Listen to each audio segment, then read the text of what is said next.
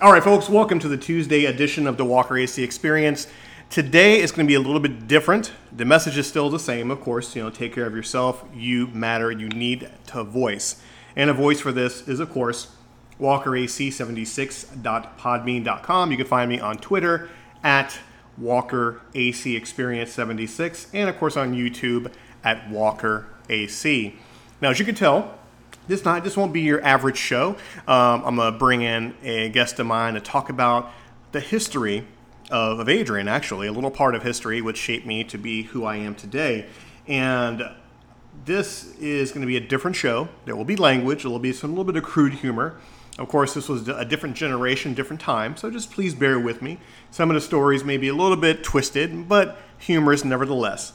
So without further ado, a good friend of mine from Indiana who was a transplant all the way down to Orlando, Florida, who worked with me for a couple of years, and we're still friends to this day. Please welcome Steve Farholz. Now, before I introduce you, I will not lie. I suck at editing.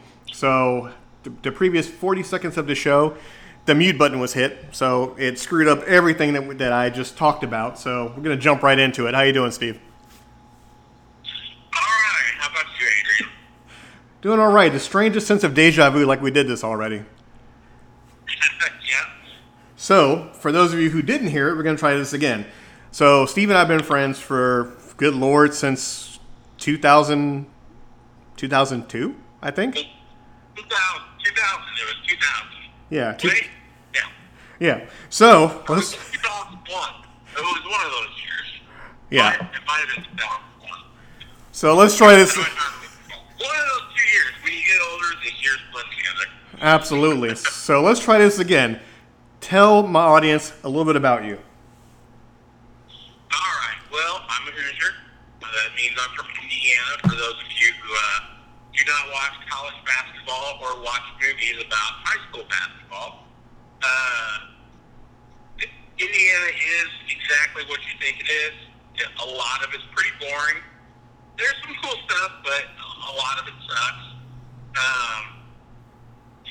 When I was managing a Saturday Matinee at a mall in Evansville, Indiana, and the company bought a disc jockey in the same mall.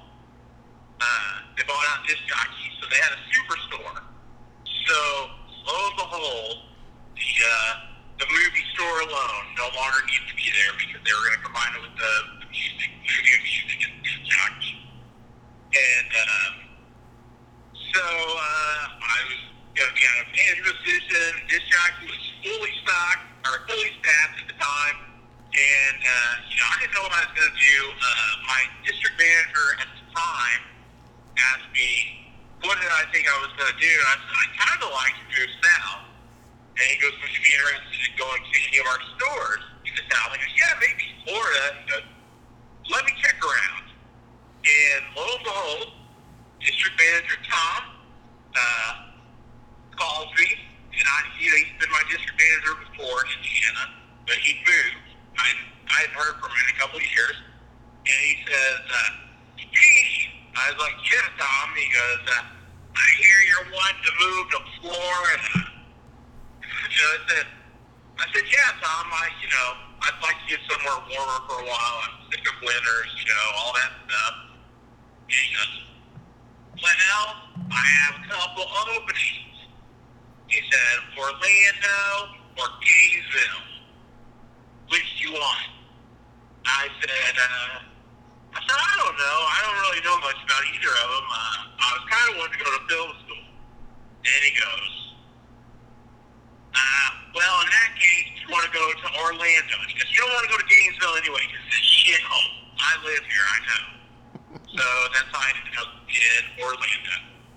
And I was informed on my, before I moved there, I was informed literally like a day before I came in that to come in as store manager, Mitch, but don't mention that I'm getting ready to work for him because the guy I was replacing who was getting fired didn't know yet. And it was like they were going to let him go after I came in, like within a day or two. And I was like, oh, well, that's super uncomfortable, especially if I go in there while said guy's working. His name was Javier, correct, Adrian? Yep, it was Javier.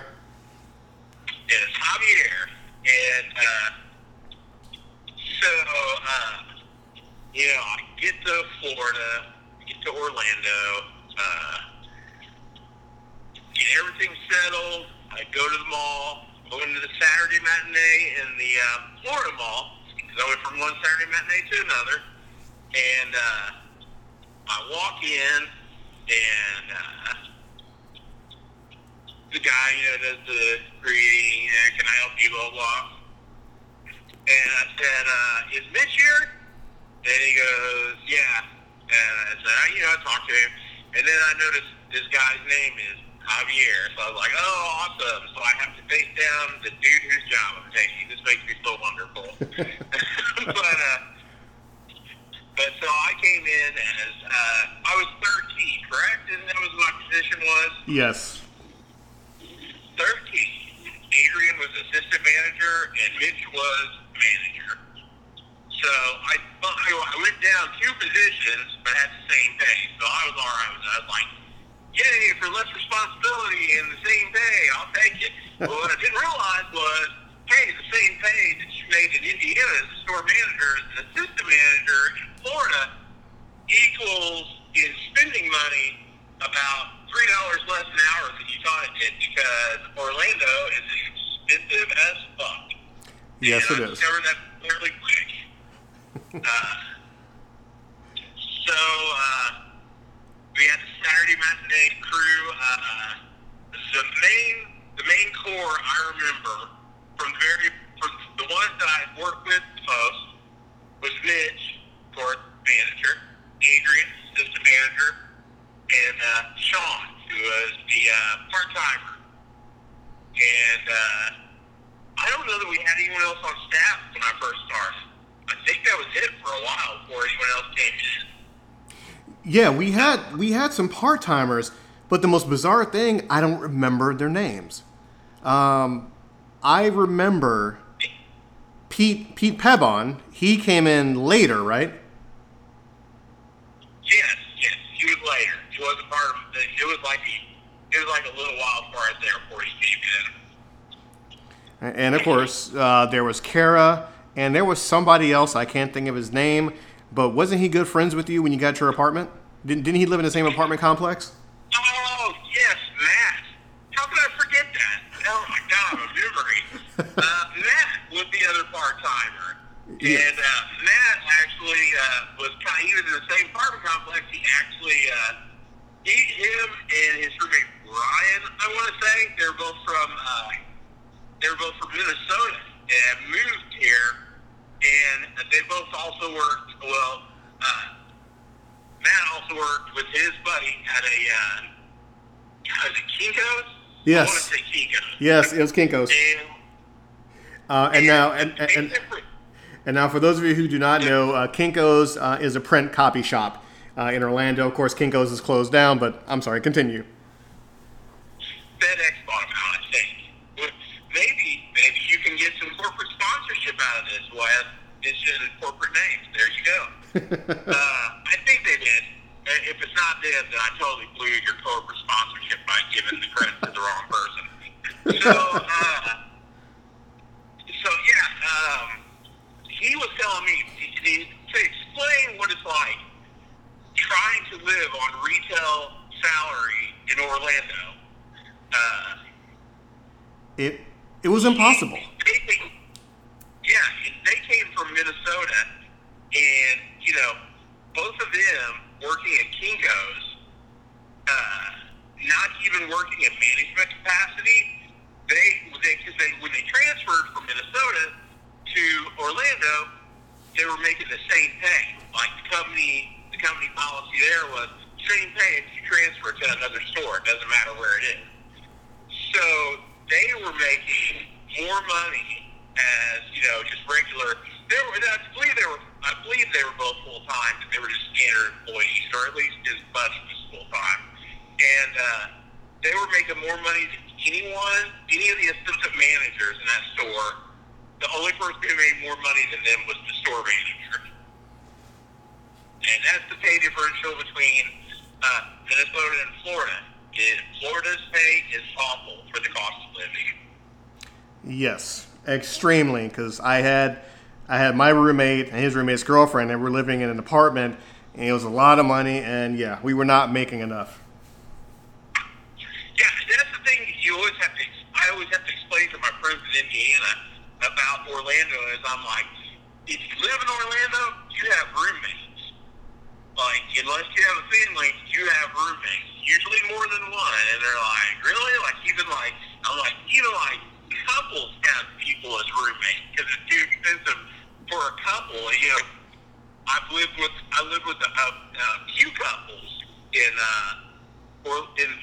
my time in Central Florida, in Orlando and the surrounding areas, and it is really that expensive, and yeah. So that should inform you on some of Adrian's life as well, because. Going through life broke definitely shapes you as a person. I can tell you that. Oh, absolutely. I mean, definitely makes you appreciate what you have at the moment. So, what were your initial impressions of Saturday Matinee? You know, starting with the staff and then the customers. Okay, so you work at the Saturday Matinee anywhere. Like, well, I don't even think they're around anymore, but.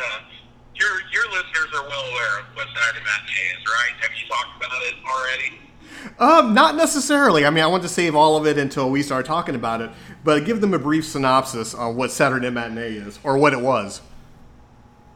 Okay, settle in, younger end of millennials and Gen Zers out there, because I'll tell you of a tell, there was a time before streaming where people would go to stores and they would buy movies on discs.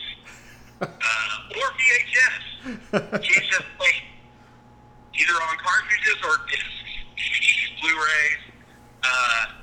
And Saturday Matinee was a store that sold these things. So that's Saturday Matinee. And what else were we talking? I totally spaced out after that. After my tell Saturday Matinee. Oh, impressions of the staff. So, Adrian, I'll start with you.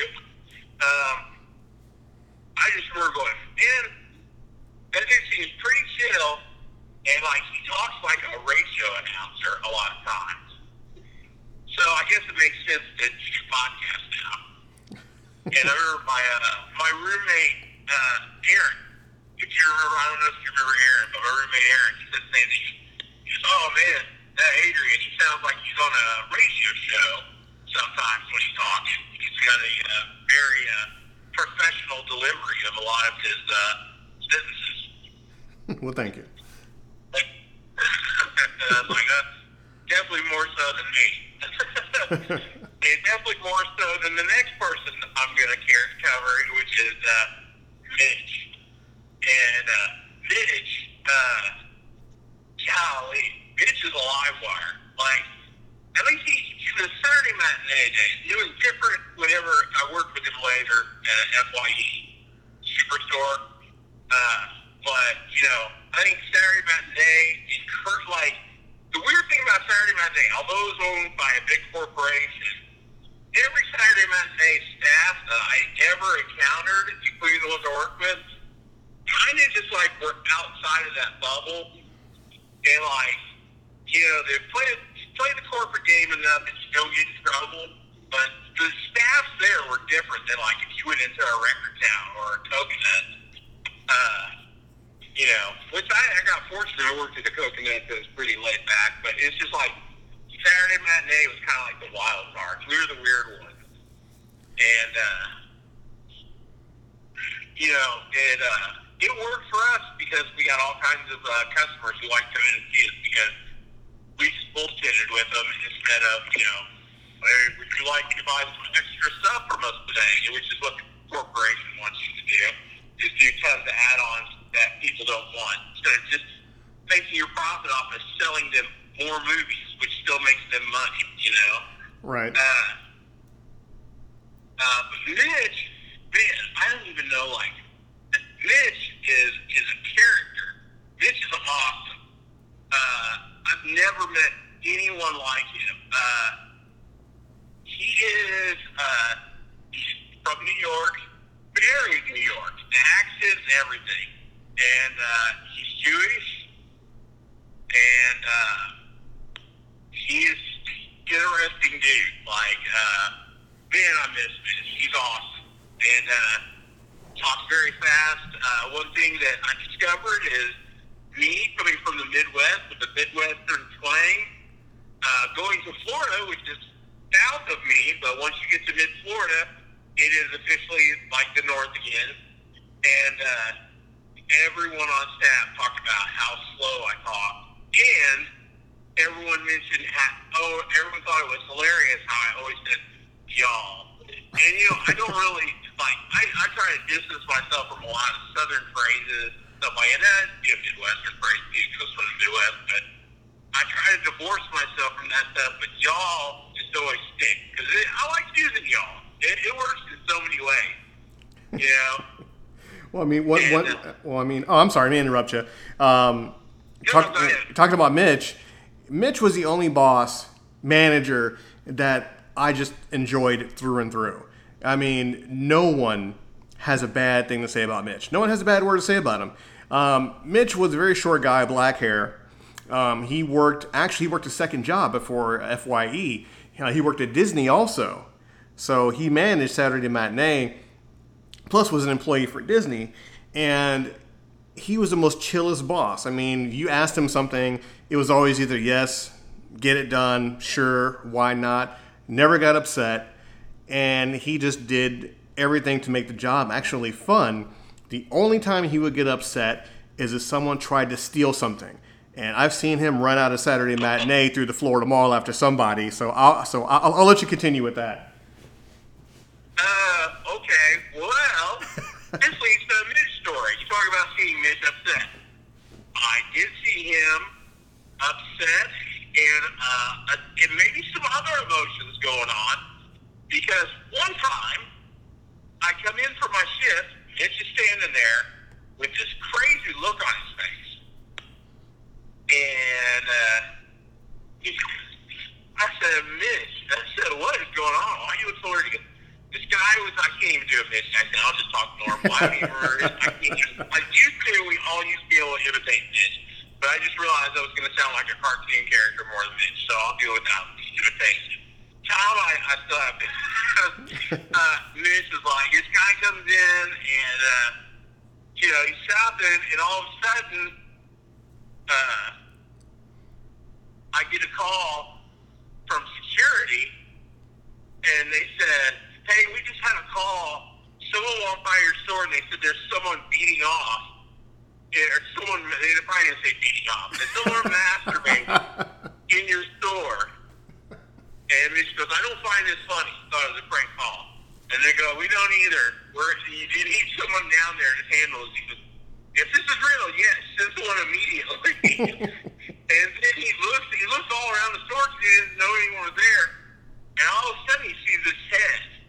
Like, over in the far aisle, and he's like, sir, and he's like, going to the guy, all like, starts and like, acts all weird, and he's like, and he just, the guy just takes off out of the store, like, all quick, and, the security comes down, he tells them what happened, and they go, yeah, someone walked by your store, and they call security, because they just, this guy's going to town in one of your aisles. Well, so I'm standing there talking to Mitch, and he's like, he was right here. We walked over to the aisle, and then he goes, oh no. And we look, and there is splooge on a Star Trek VHS, like outside the plastic. I don't know if Star Trek was what this dude was waxing it to, but. Mitch is like, oh no, and he like picks it up like at the edges, at the top, so his hand doesn't come over near, and he drops it in the defective, like just in the middle of the defective, so it'll go back to our corporate office, and someone will have to handle it. They'll be like, oh, why did this come in? It's still in the wrap. They're like, there's something sticky on it, but it looks like it's fine.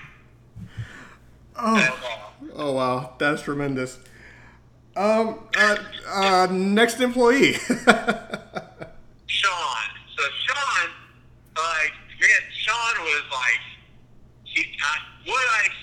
from him is exactly what I got. The first time I talked to him, he's already like, Sean has a very deep voice when he talks. And, like, he was within the first couple sentences, he's already, like, geeking out on all kinds of, like, movie, TV stuff, you know, and he's into anime, and, like, just the way he talks about stuff, jokes around, and I was like, okay, yeah, I could work with this guy for sure. Like, everyone gave me a good vibe. Mitch, Adrian, Sean, all of them, I was like, this is cool.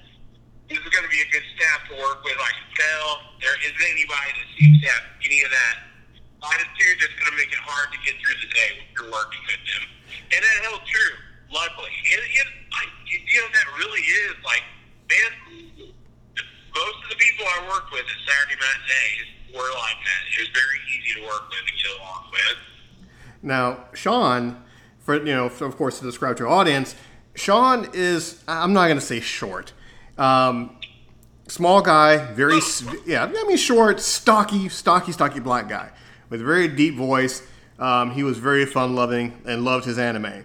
And, of course, he had the Sean phrases. Do you remember any of his phrases? Oh, my God. I was going to say one, but it was Pete that I always remember. I don't remember all of Sean. I remember Pete because, you know, we'll look at him in a little bit. Yes. Sean was, we hired him, and he was instantly one of us, you know, and it's pretty rare nowadays, you know, to work with a company or to work just anywhere where everybody got along.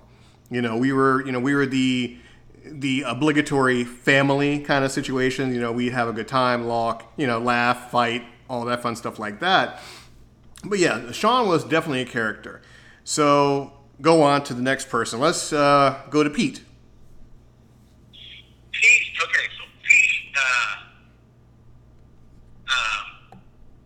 I'll let you do the same kind of description with Pete you did with Sean because you're way better at that, Pete.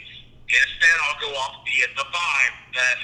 So Pete comes in, and I gotta say, his demeanor was like, still have to keep stuff like Sean, but Pete was a little bit I don't know if I was a wise guy or a smart ass, but in a good way, like a fun way, you know, like he had like some sarcastic wit to him, and but man, Pete always smoked loads back then.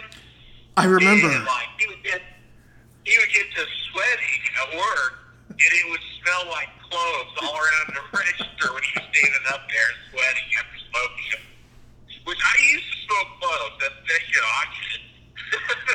But you could definitely smell clothes when you sweat. It was in the clothes for sure. Yes, Pete was a taller guy, very stocky. I'm not gonna say fat. Very very hefty guy, Spanish guy, curly hair, mustache. And he was a humongous Dragon Ball Z lover. And when we would do our orders, he would always want Dragon Ball Z, or he would play it on the TVs and talk about Vegeta and Goku, and that was his crack. He was so amped up about that. It was ridiculous, even to the point where Mitch made fun of him over it. You know, that reminds me. One thing I always love to hear Sean say, he said it in a certain way. There he's like, Goku. Like, the way he always said Goku while discussing Dragon Ball Z would just kill me. Like, it was such, like, a certain delivery. It was awesome. And so now you can touch upon the Pete phrase the Pete phrase that he came up with that, you know, Sean stole, or what's it the other way around? I don't know where they got this from, but he always said, Shway! Now, I don't know if that was a thing that was going around or what, but he always said, Shway. I don't even know what it meant. I think it got used in, like, all different kind of contexts to where it was, like, impossible to tell if it was always being used the same way. It was like a catch-all, I guess. It was like fetch off of Mean Girls, you know, just, it just meant something. They tried to make it cool. It didn't work. Yeah, they gotta stop trying to make sway a thing. No, this is not a thing.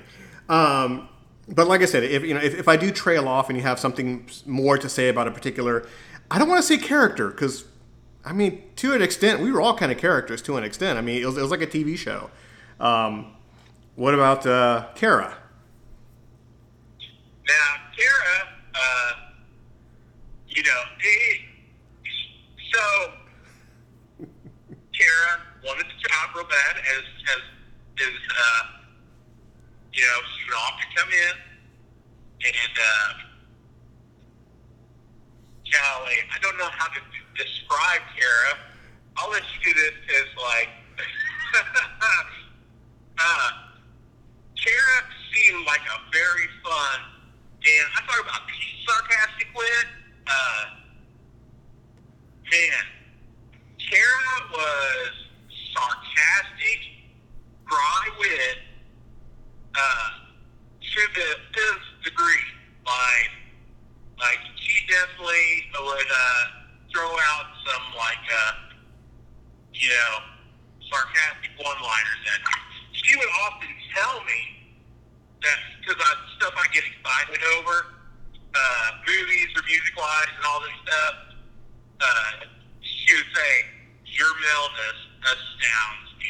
maleness astounds me," like in that delivery. She was a Daria-esque personality. Yes. So, okay. But, more bouncy than Daria. Yeah. So, this is a part of the show where it gets a little bit on the graphic side, a little bit on the crude humor side. So, now since we got that disclaimer out of the way, Kara was, she was average size. She was Jewish. Extremely biting, sarcastic, and she was a fairly attractive pale woman, and she was very ample chested. I think we can agree upon that. And she was one of the guys. But what was really funny about it, she'd be very flirtatious, and I think at one point in time, each and every single one of us wanted Kara at some point in time during our work tenure. I mean, do you agree or disagree on that one? I will say that, yes, that's true, except for Mitch did not. Oh, yeah. Mitch was so devoted to being a husband and father and the whole family thing, like, those thoughts never even registered with him. To him, everyone was like Barbie and Ken dolls. You know, he would still admit if, like, a celebrity was attractive or something, but, like, he never, like, you know, he's definitely the committed family guy, for sure. Absolutely. What was it? Mitch always wanted New York bagels, because when I would go out of town, he always make a joke, if you're going to New York, bring me back bagels. He loved Trans-Siberian Orchestra. He loved playing that DVD on the... Brought back a memory, huh? Oh, God. That brought back one of the few unpleasant memories of Saturday Matinee. Having to suffer the Trans-Siberian... Which one of you other ones? Like, there was one other person on staff. That motherfucker also liked Trans-Siberian Orchestra and would be okay with that DVD being played at the store. And, okay... So, I will explain Trans-Siberian Orchestra to anyone who may not know. It is like prog rock mixed with Christmas music. And that combination is just every bit as awful as it sounds. And Mitch loved it. It was played during Christmas season. Every time I worked with him, I have to hear it. And it drove me nuts. And there's like, they had like a gospel song. You guys like all of a sudden, it was like... And who else liked that? Was you, Adrian? No, I was not into Trans-Siberian Orchestra. He would play that, and he would play Talking Heads, because we got the music DVD, which we'll touch on that in a few seconds. He would play the Talking Heads DVD, and he will play Bryan Adams. What was that group?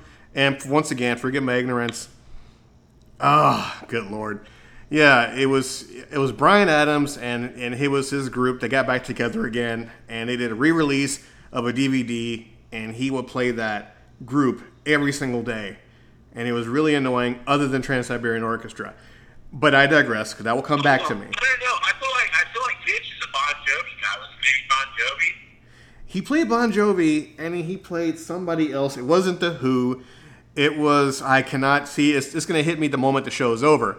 But one of the songs was a song called Get Over It. And I can't... the Eagles. Yes, the Eagles.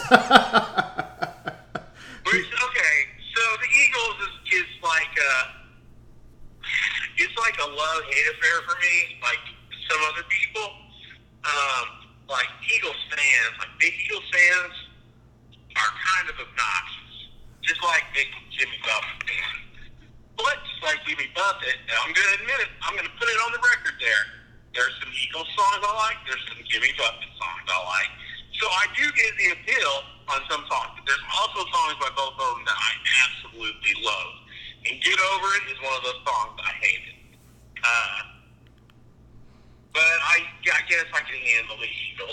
I would myself, like in the 40-year-old version, when they were stuck watching Michael McDonald, I would totally be all about some Michael McDonald over the Eagles. I love Doobie Brothers, Michael McDonald, and I love Michael McDonald solo. So I would definitely would have went with that over the Eagles. Scattered all over the place, I guess, with this conversation. But that triggered another memory in me of music stuff, and that was when I was working with Sean. We had a Bruce Springsteen DVD. That was one that Mitch played. There's a Springsteen, and it was like all his music videos collected together. Up till then, it was like a 2-disc thing. It was really long. But when I worked with Sean, Friday night, it was like Friday night with Farholz and Sean, with me and him, was like our own little thing. And, you know, we always were Friday night, and Friday night was kind of our life. That's when we really could have probably got fired at any moment for totally disregarding all sense of professionalism, and we just hung out. And if someone came up to the register, we rang them up because it was Friday night. It was our party time on Saturday Matinee, and we would often, you know, act out or do certain things or certain discs that got played a lot. And I remember during, I'm pretty sure it's the Dancing in the Dark video, the one with Courtney Cox, that I would do the Bruce Springsteen dance. You know, it's like the Carlton. Yes. I don't know what it's called. But Springsteen was already doing that dance before Fresh Prince. And so I guess, you know, they're like, man, Springsteen dancing looks pretty corny. So let's go with that. But, and so, but I would do that dance. And meanwhile, Sean would have out the bar to Clarence Clemens, the sax player in Springsteen, who was standing in the background with his sax hanging around. You know, Sean didn't have a sax on him, but he was sitting there clapping with his hands over his head.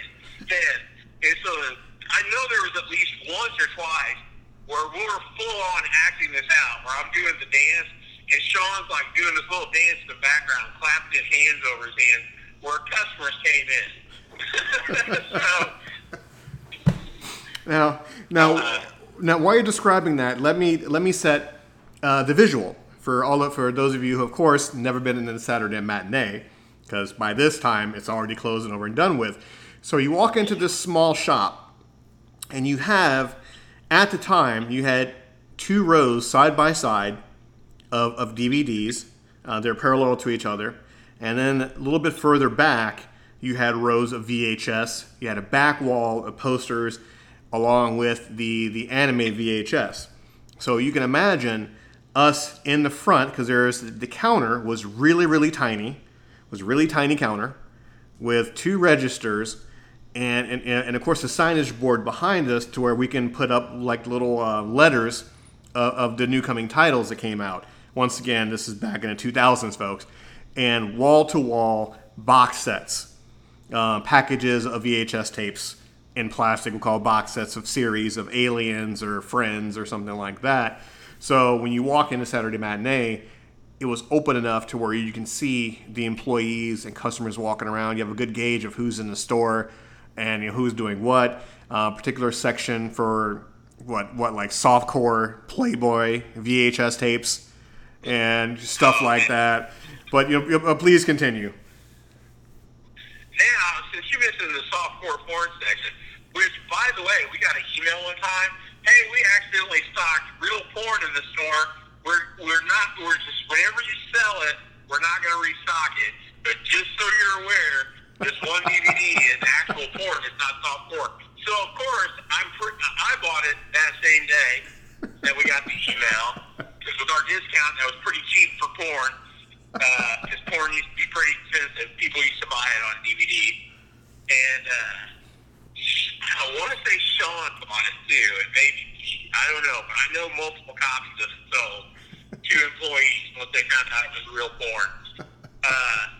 But they had the softcore section, and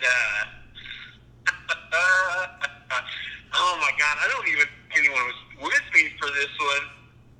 It might have been, someone might have been in the back or something. This guy comes in. I don't know what this action is. And when I do it, it's going to sound like it's French, but it's not a French accent. I don't know what the accent is, but I don't think I do it that well, but I have to do the accent as I heard it. And this guy comes in and he goes, "Excuse please, you have X." And I said, "Oh, Triple X, you know, the movie with Vin Diesel was getting ready to come out on DVD." And, you know, I was like, "Oh, the Vin Diesel movie, no, that's coming out next week." No, my friend, the Dolce Vita. And I said, "Oh, well, we have, like, softcore," and the guy's like, "I understand." I go, "Yeah, that show, you know, show them naked. You can see the motions." Uh-oh, hold on 1 second. Your phone's breaking up, so we didn't hear that part. Uh-oh, are you there? Yes, can you hear me? Okay, there we go. Yeah, your phone cut out, so try that one more time. The gentleman came in looking for Triple X. Uh-oh, I'm thinking we're losing you here. Uh-oh, so we'll take a little small station identification break here. And so what I'm going to do, actually, and you'll never know this, I'm actually going to pause it. So by the time you come back, you'll never even notice. All right. So you were saying before a guy came in looking for a Triple X? Okay, yeah. I don't know where to cut off. So this guy comes in, and he says, and like I said, I don't know what this accent is. Like, I'm probably not even doing it right. It's like it's a weird hybrid of like three accents I'm doing here. So this guy comes in and he says, "And it's just this, you have it's." And I thought, oh, he's talking about the Vin Diesel action film Triple X, because it comes out next week on DVD. And I said, "Oh, Triple X, Vin Diesel? No, that actually is next week." And he, no, you don't film. And I said, "Well, we have softcore. It is, it's, you know, they don't show everything. It's nude," but he's like, I can tell he's like not understanding what I'm saying. I said, "No penetration." And he's just looking at it, I go, "It's like Playboy type stuff." And he goes, "Oh, no. And then he leans forward to get 6 centimeters. And I said, no, we don't have that." "Oh, thank you. Have a nice day." And then he leaves. So, yeah, I officially got asked for bestiality DVDs when I worked at Saturday Matinee. Those were the Brazilians/Persians. And so they would come in all the time, and you are correct. They go, "Excuse please, you have a DVD shows." And they would purchase a whole ton of DVD musicals, especially Celine Dion, if you remember that. Maybe, I don't remember. I don't know if this guy was Brazilian or not. He was Brazilian, but the Houstonese was always the beginning of the conversation with Brazilians, so maybe he was. Yeah, and they didn't have personal space. They would get right up in your face asking for DVDs, which is great. Now, of course, we're going to go back to the employees. Now, there were some part-timers here and there, so we do apologize if we don't remember who you are. Of course, Matt worked with us, and we watched Bjork videos on the screens. Now, of course, I apologize. There were, 3 or 4 TV screens we had hanging in the shop, in the store? Yeah, something like that. Yeah, and I have one giant screen instead, but the giant screen was back in the anime section, wasn't it? Yes, it was. And of course, Saturday Matinee, Transworld Entertainment would give us this list of promotional videos to play, and we never would. We play musicals, or we play The Mummy, or we play anime, or wrestling, or just anything we wanted to, and nobody said anything about it. Nobody gave us a hard time about it. You know what? We did play the required ones once in a while. When we played them, whenever we got a phone call from either Tom or someone else higher up or in another store saying, hey, the secret shopper's out, so make sure you're doing everything right. The secret shoppers, for those people who don't know, are these dickwads who shop for professional living and pick apart everything you do for a report on you. And if you get a low score, then your store gets talked to like children. And not ever accounting that someone maybe had a bad day, or maybe the person shopping is the dick. The funniest thing is, in my whole tenure working there, only one person got fired. Nobody got written up. Nobody got a stern talking to, but one person got fired. And the whole time Saturday Matinee was there, or during our tenure working there. And Javier got fired for taking way too many smoke breaks, not counting the register properly, and not counting the gift coins. Do you remember the gift coins? Oh, God, gift coins. Oh, the gift coins, God. Now, for those of you, once again, who are kind of scratching your head and going, gift coins? All gift coins were these dollar pieces that had certain denominations on them. 5, 10, 20, 25, 50, and 100. Every single day, twice a day, we had to count the gift coins, making sure we're doing our job to our fullest capacity. And Javier, every, hour, half hour, would go for a smoke break or go see his girlfriend who worked at Lane Bryant. And Mitch finally got sick of him and set him up and fired him. Man, you gotta be awful for Mitch to fire you, because that dude was very understanding and forgiving on all accounts. So that dude must have really been awful. Yeah, he was awful. No offense, Javier, if you're out there listening. Well, I mean, he must have been awful at the time as an employee, at least. Hey, I mean, Javier's probably a good guy. He uses both his left and his right turn signals, brings in his mother's mail and everything. But at the time, he was awful. His girlfriend was hot, but he was awful. But I digress. I never would have met him. He was gone after the first time I met him. What is one of many things that we'll talk about that sticks out of my mind is, you probably don't remember this, but I have never seen you upset. I have never seen Steve Farholz upset. You're always in a good mood. Even if you're having a bad day, you're always in a good mood. I watched you lose your cool one time. But go ahead. I'm sorry. What were you going to say? All of that demeanor a lot of times hides me trying not to lose my cool a lot of times. But, I discovered, when you blow up, and it happens.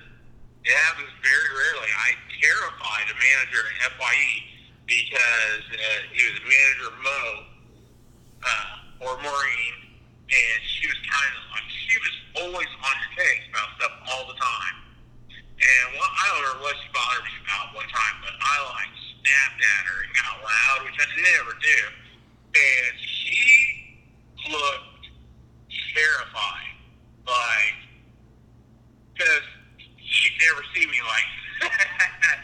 And she apologized and walked out of the back room because I was doing shipping and receiving back then.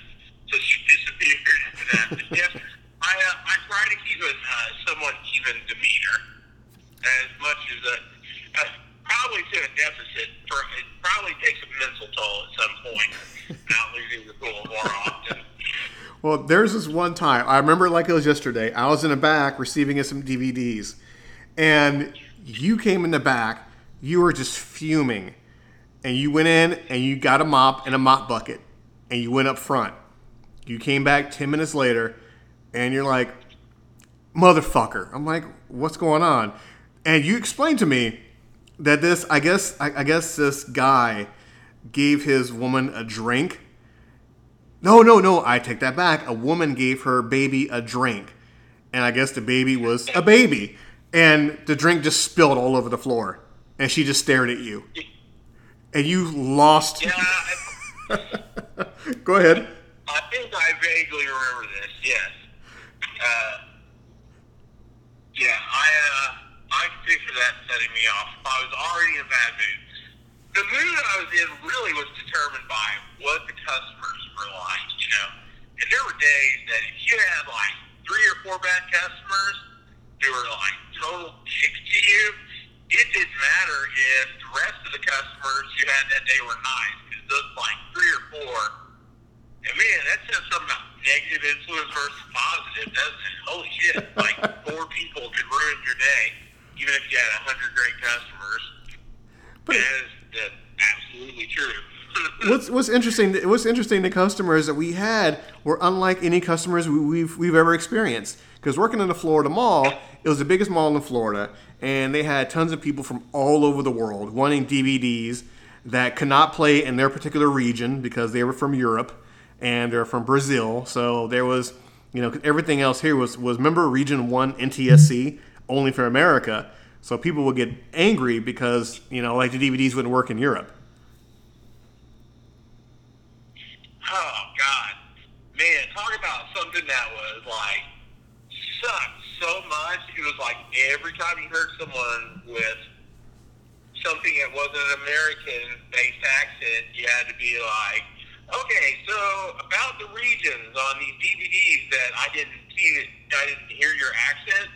So now you have like 15 DVDs in your hand, and I gotta tell you, they may not play on your DVD player unless you have an all-region player, which an all-region player will play DVDs from anywhere. But guess what? All-region players were hard to find back then because the internet was not as plentiful with products as it is now. So a lot of them did not have all-region players. They would get furious after they had shopped for, you know, 15, 20 minutes, you would tell them, you know those are going to play. That was no fun whatsoever. Oh, good Lord. Now, see, talking to you and talking about Saturday Matinee brings up all these wacky memories. And I'm hoping people can, you know, paint the visual picture of the things that we went through. You know, you're dealing with customers and everything. I mean, Just give me a few memories, if you have them, of Saturday Matinee before we move on to the next chapter of our work life. Let's see. Man, there was a story I really want to tell that I'm trying to remember the setup for. It was, I already told the jizz story and the sexed animals. I do remember there was a girl who used to come in and flirt with Adrian and Sean, and she didn't flirt with me. She was not into me, but I do remember she would, like, go there and she'd always get, like, try to talk them into going to the back to the anime section to talk, and so she'd get them alone and talk to them. But I do remember that, but I don't know if you remember that girl? Vaguely. Keep on going. I'll see if it jogs a memory. She was short. Probably 19, 20, 21, somewhere in there. I was probably 19, I think. Now, did she have glasses? No, I don't think she did. Because, I mean, not to interrupt your story, but I dated a young girl, Elizabeth, that had glasses on, that would buy anime every weekend. But, yeah. No, it wasn't her. This is someone else. But unless it was her, did you want somebody to flirt with you until you started dating her? Probably. Maybe it was her then. Maybe the girl did have glasses, but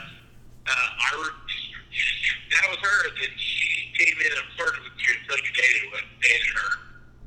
Yeah. And she also flirted with Bob, I hate to tell you.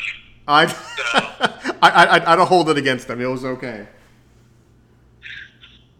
But she's not there with me. Or this. That makes me feel better. Let's see what. They were chocolate. Oh, let's see. Of course, I remember. I remember when FYE first opened up, and they sent all the employees over there to our store so we can train them. Yeah, I hate stuff like that. Yeah. Well, FYE has been a Camelot, so there's a lot of the same employees were. They switched over. And, Transworld, this giant company, had bought out all these other ones, had bought out Camelot. And it was an FYE Superstore. Oh, yeah. Which I later worked at. I'm trying to think, what other memories do you have about Saturday Matinee before we go to our next stop? No pun intended. Maybe we can circle back around if I think of something, but I think I got the main parts of it out there, the most memorable one. I know there's tons of other memorable stuff, but I think that's the main thing I remember. No worries. So what can you tell me about GameStop? GameStop is probably the worst brand company. I don't know how they are now. I mean, they probably had so many changes, maybe they're historic for now. But back whenever I worked for them, I couldn't believe that company even existed with the way that upper management handled things. They were the worst. One, they were fixed to everybody. Had a superiority complex. Especially the store Adrian and I worked at, because we worked at the lowly, quote-unquote, ghetto store in a rougher area of outer Orlando. Pine Hills and Hiawassee.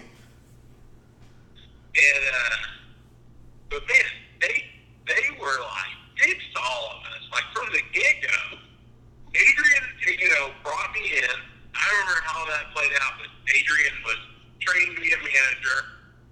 Asked me if I wanted to work for GameStop. I was probably looking for a job at the time, and I was like, "Yeah, sure."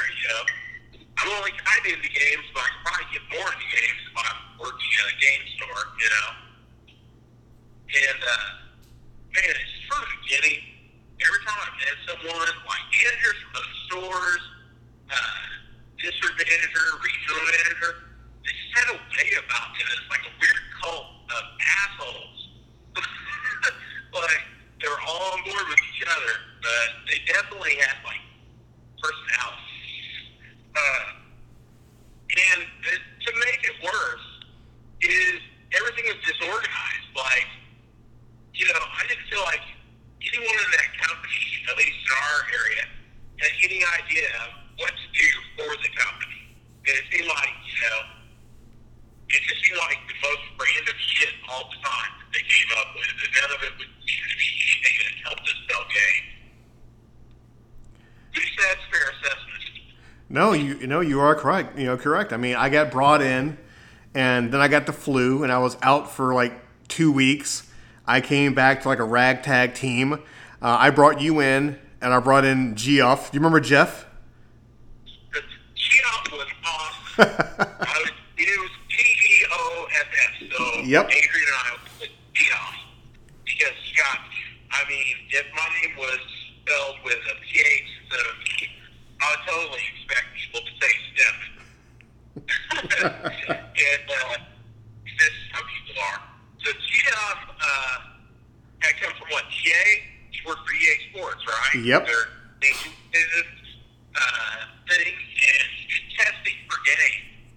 And man, from the way this dude talked, it's some of the most brutal work as far as like on your home life and stuff, because they just expect you to work like 60 hours a week perfecting these games so you can get them out on time.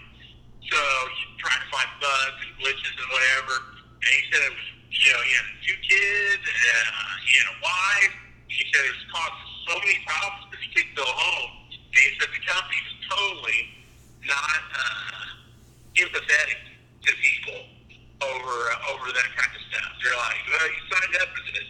We know there's going to be a lot of hours. And at first he said it was fine, but then he said after a while it's just grind on you, which I can imagine, working that much stuff. But Geoff was real laid back, funny guy, but I don't remember, he didn't work there for very long, did he? No, he didn't. Pretty much after I left, then he left. So it was. Is that when he left? Is that when Carl came in? No, Carl. No, Carl came in a little bit before Jeff left, because I brought Carl on part time. And Carl was from he had worked at Camelot /FYE. Yep. Yes, he did. Carl is a character. I like Carl. I always liked him when he worked at the understore. It was him and another guy, Ralph. It was the backyard crew, the back room crew or whatever. I remember. And Carl is probably a nice strong at times. That is true. I think he would agree. But Carl's a funny guy. Carl's a nice guy. I got along with him when I worked with him. I remember we would load, me and Carl would load the Xbox. We'd bring in CDs because there was a playable Xbox unit there. And you take music CDs and load them on there and save them in the library. So while we were opening or closing, we could have a CD saved on there to listen to. And I remember he put Disturbed on. I don't even remember what I put on there. Oh, God, I remember that. Yeah, you could save music to the Xbox. Holy crap. And I don't know if you remember or not, but like I said, I mentioned it before we started the show. The district manager, her name was Amy. And she was the one who fired me. And we couldn't stand talking to her. And then she got promoted and went somewhere else. And then another district manager came in. I forgot his name. He was a black guy. And he laughed like the doctor in the cartoon Simpsons. And I don't know if you remember that or not. No, I do not remember that. Yeah. And like I said, it's like GameStop was a blur because I enjoyed working there to an extent, but just the location and the clientele itself was just horrible. And it was doomed to fail pretty much. Yeah. Drive-by shootings, I don't know if you were there for both of them, but 2 drive-by shootings at the McDonald's in the same shopping complex while I worked there. Let's see, what else? Guy comes in one time. I would say very Joe Dirty type guy. Brings in, like, you know, they took trade-ins on games and game system, and it was one of the cartridge systems they brought into trade. And as soon as whoever was working with me, it might have been Geoff, whoever was working with me opened it, and cockroaches went everywhere. And his girlfriend was like all stepping on him and the floor and stuff. It was very surreal. I remember stuff like that where we would get in consoles like Nintendos and stuff like that, and they had bugs in them. Ugh, go ahead. But the story I remember most, one I tell other people about, there was a girl there, she's very cute, I will say that, the girl that worked there, I can't remember her name, I just remember she was cute. It makes this story even better now that I'm telling it, because of course I was like, it's cute, you know, and so I rode the bus there, my car broke down or something, so I was riding the bus, and the bus ride where I lived at Pine Hills was like, it was a good, like, anywhere, depending on how you call bus transfers, 45 minutes to an hour and 50. So he was a bit of a ride, you know. Well, on one of these rides, I got poop pains. So I had to poop, which is what I have to do, especially whenever you're stuck somewhere for a long time. And so, you know, I was working with Adrian. Now, I don't know how well you remember this, but, like, I pooped in the back. Okay, I'm driving. There's going to be a siren noise, so let me get this. I knew it. Okay, so, she said to this girl, I had pooped in the bathroom. And it had only been like 15 minutes before her shift started. And she got so. Oh no, she came in while I was pooping. I was still in there, and she came into work while I was pooping. That's what it was, because she went out to the floor and told Adrian on me. She was furious. She said, as I remember you telling me, she said, he's pooping back there. And you said, okay. And she goes, he's using our bathroom to poop. And you're like, yeah, people do that. She goes, no, you save that for home. You do not shit at work. That is gross. And you were trying to explain to her, no, it's like, even I do it. And she's like, you do it? And you're like, yeah, everyone, especially if you're a manager, at some point you've got to poop in the bathroom. You know, you were falling out. And you said that she was just like, you said she looked like she was about to cry. She was so upset that she walked back there and smelled the shit smell. Do you remember that? Yes, I do, actually. Oh, good Lord. I was like, well, I guess I'm never hooking up with her. Because I'll poop. Apparently you're not allowed to poop, especially at work. You know, working at GameStop before, it was all right until they made me manager of that particular store. It was horrendous, and like when I left, I did not look back. I mean, I worked there for a couple of years, but it was I don't know. It was just so bizarre. You know, I compare it to working like in the mafia. You know, when you're in, you're in, and once you're out totally. You know, and now GameStop is like belly up and everything, and I really don't miss it that much. I ended up staying, I want to say, for about a month or 2 months after you left. It's probably 2 months, because I'm like, well, you know, if I'm going to leave, I got to find something else first. I can't just quit, you know, I got to pay bills. And because, like, I had already seen the writing on the wall with a new manager came in, he started bringing his buddies in, had to work there, and he bitched about, like, stuff that didn't even get to bitch about. He went from being Mr. Buddy Buddy to being a prick in no time. And, you know, I could see the writing on the wall. I was like, man, I'm not lasting here. Like, you know, he cut my hours. He said, you don't get enough units per transaction or some kind of crap. Like, it was like, he came up with some reason, even though my sales were fine. He found a way to come up with some reason to say, well, you're just a little bit below what you're supposed to be, so, you know, I'm pushing you back an hour, so maybe if you get your numbers back up, I'll get you back up. And I was like, yeah, fuck this guy. I'm a full-time manager, and he just kept me to like 28 to 30 hours a week of work. And so then I found something else. I don't remember what I was doing. If I had to be security, I don't remember. Yeah, I really don't miss that place, and you know, karma took care of GameStop for a bit, so I really don't mind that. As we close up the show, I do have a couple of questions for you before we close up shop. This has been sticking in my mind for a couple of years before we got back in contact. Do you have any stories about Joe Smith?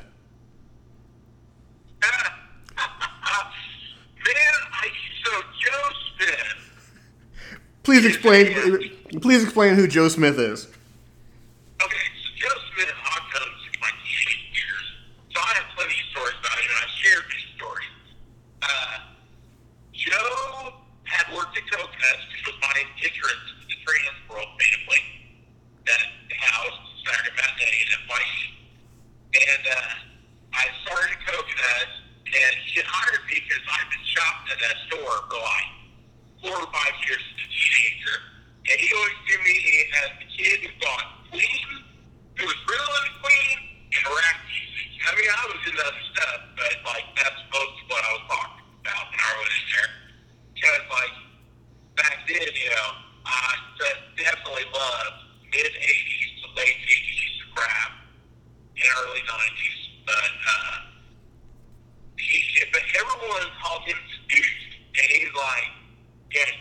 in the middle. He had long hair. He had a very... He hates imitation. Everyone knows he does imitation. I don't sound like you guys make me sound. You do this weird high-low voice. It doesn't sound anything like me. But everyone knows what you're talking about. And it's like, well, it must sound something like you.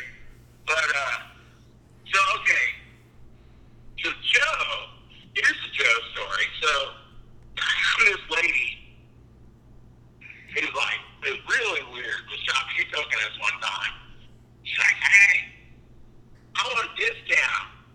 And he goes, I'll tell you what, if you throw that CD shuck in your hand at his head, then I'll give you $1 off.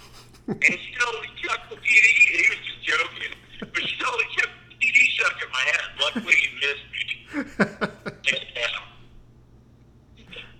Now, I remember this one story you told me, and if I get it wrong, please correct me. I forgot it. I forgot something to the effect of two girls were talking about something, and he walked past them. He's like, oh, I gotta go poop. Oh, I got it. Okay. Okay. So, Jennifer, who was a sweetheart, was an assistant manager. I go into work, and she goes, I can't believe what Joe did today. And I was like, oh, what's that? And she goes, I was waiting on a sweet older lady. She's probably in her 60s. And she says, we're up at the front. And he reaches between us and grabs a magazine, like a Rolling Stone off the magazine. And I go, I'm going to go poop. Only like a couple minutes. And pick the magazine. Oh, God. I remember you telling me that story. He said that lady looked like she was going to throw up when he did that. I remember you telling me that at Saturday Matinee, and I never laughed so hard in my life. And do you remember when I made the schedule, and sometimes I go out of town, I would give myself 2 days off at the end of the week, 2 days off at the beginning of the week. I would just, go travel just because I can make the schedule. That's right. You did make the schedule. Me and Sean were always Friday night. Yep. And then I remember, it was like Mitch always opened Friday and Saturday, if I remember correctly. And you would rotate. One week it would be Sean working with you Saturday night. The next week it would be me working with you on Saturday night. Isn't that kind of how it went down? Pretty much. Yeah. Yeah. He allowed me to make the schedule, and I just go out of town. I go to Maine. I go to Utah. I take all these trips. Because I would have 4 days off, and I wouldn't mind. Me and Mitch was cool like that. Now of course, as we close up shop, do you have any other stories you got? For now. Oh man, I feel like I've covered the best ones, the most memorable ones. Oh no, that is no problem. I do want to thank you for coming on the show, and also, what are you listening to these days, podcast wise? Podcast, I listen to the Halloween Preservation Society, which is it's all about Halloween. Dude talks about Halloween all the time. So I listen to that. One of my favorites, which I don't listen to, well, they randomly will throw a new episode up, is Beyond Yacht Rock. And it's the dudes who came up with the YouTube series, Yacht Rock, kind of coined that phrase for the smooth rock of it has the Doobie Bounce, Doobie Brothers, Logs of Stina, that kind of stuff. But they did this arbitrary subgenre thing, and they come up with different weird genres and do a top 10 for it every week. And that was a lot of fun. Let's see, I listened to. There's Mick Garris has a podcast I listen to, and he covers, he's a horror director. He talks to other horror personalities and stuff about horror in general. And there's a few others, but those are some of the better ones that I listen to. Oh, nice. I'm sure there's. Oh, you know what? I gotta mention Flipside Cinema. Flipside Cinema is one of my favorites to listen to. These guys are in exploitation cinema, underground cinema, and they throw a show at a drive-in that's 2.5 hours away from me at Shelbyville, Indiana. And I drive up there once a month,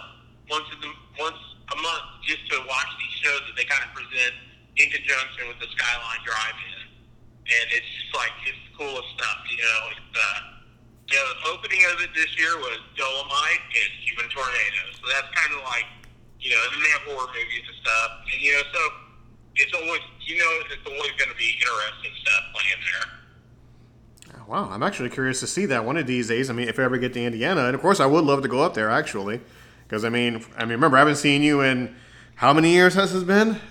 Over 10 years? Oh God, yeah, way over 10 years. So it's been a while. But yeah, if you visit, it's 2.5 hours above me. But I definitely, whenever they have one of those, last Wednesday of the month, I would love for you to go to one of those, because it is a very unique thing. Now, I'm huge into driving. That's one thing I'm huge into. And it's a very unique experience, because you can just sit on these chairs by the concession stand before the movie starts, and people will all sit at all these tables, and you'll just get wrapped up in a conversation about movies or music and stuff. Just everyone's talking to each other. It's pretty unique. I dig that vibe a lot. Huh, that's something definitely got to check out. Now, of course, since I had you on the show, I mean, I do thank you for joining the show, because it's been years since we talked, and I know as time goes on, the more we talk, the more stories are going to pop up. So I definitely want to do this again if you're all up for it. Oh yeah, totally up for it. It's been fun. Thanks for having me on here. No problem. Just hold on 1 second. Let me close up shop. Give me 1 second here. And of course, thanks to all the listeners who came into the show. I know this is not the typical Walker AC experience.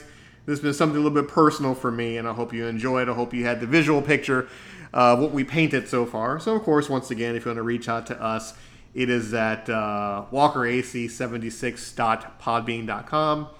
And, of course, on Twitter, at Walker AC Experience 76. I'm new to the whole Twitter game thing, if that's the kids say. So, once again, give me a follow. I'll follow you back. I'll respond to anything you got. And, of course, you can reach out to me via email at slackingmajestically01 at yahoo.com. That's slackingmajestically01 at yahoo.com. We thank you once again. Steve, thank you for coming to the show, dude. I appreciate it more than you ever know. You're welcome. All right, until then, folks, you guys have a good one, and take care of yourself as always.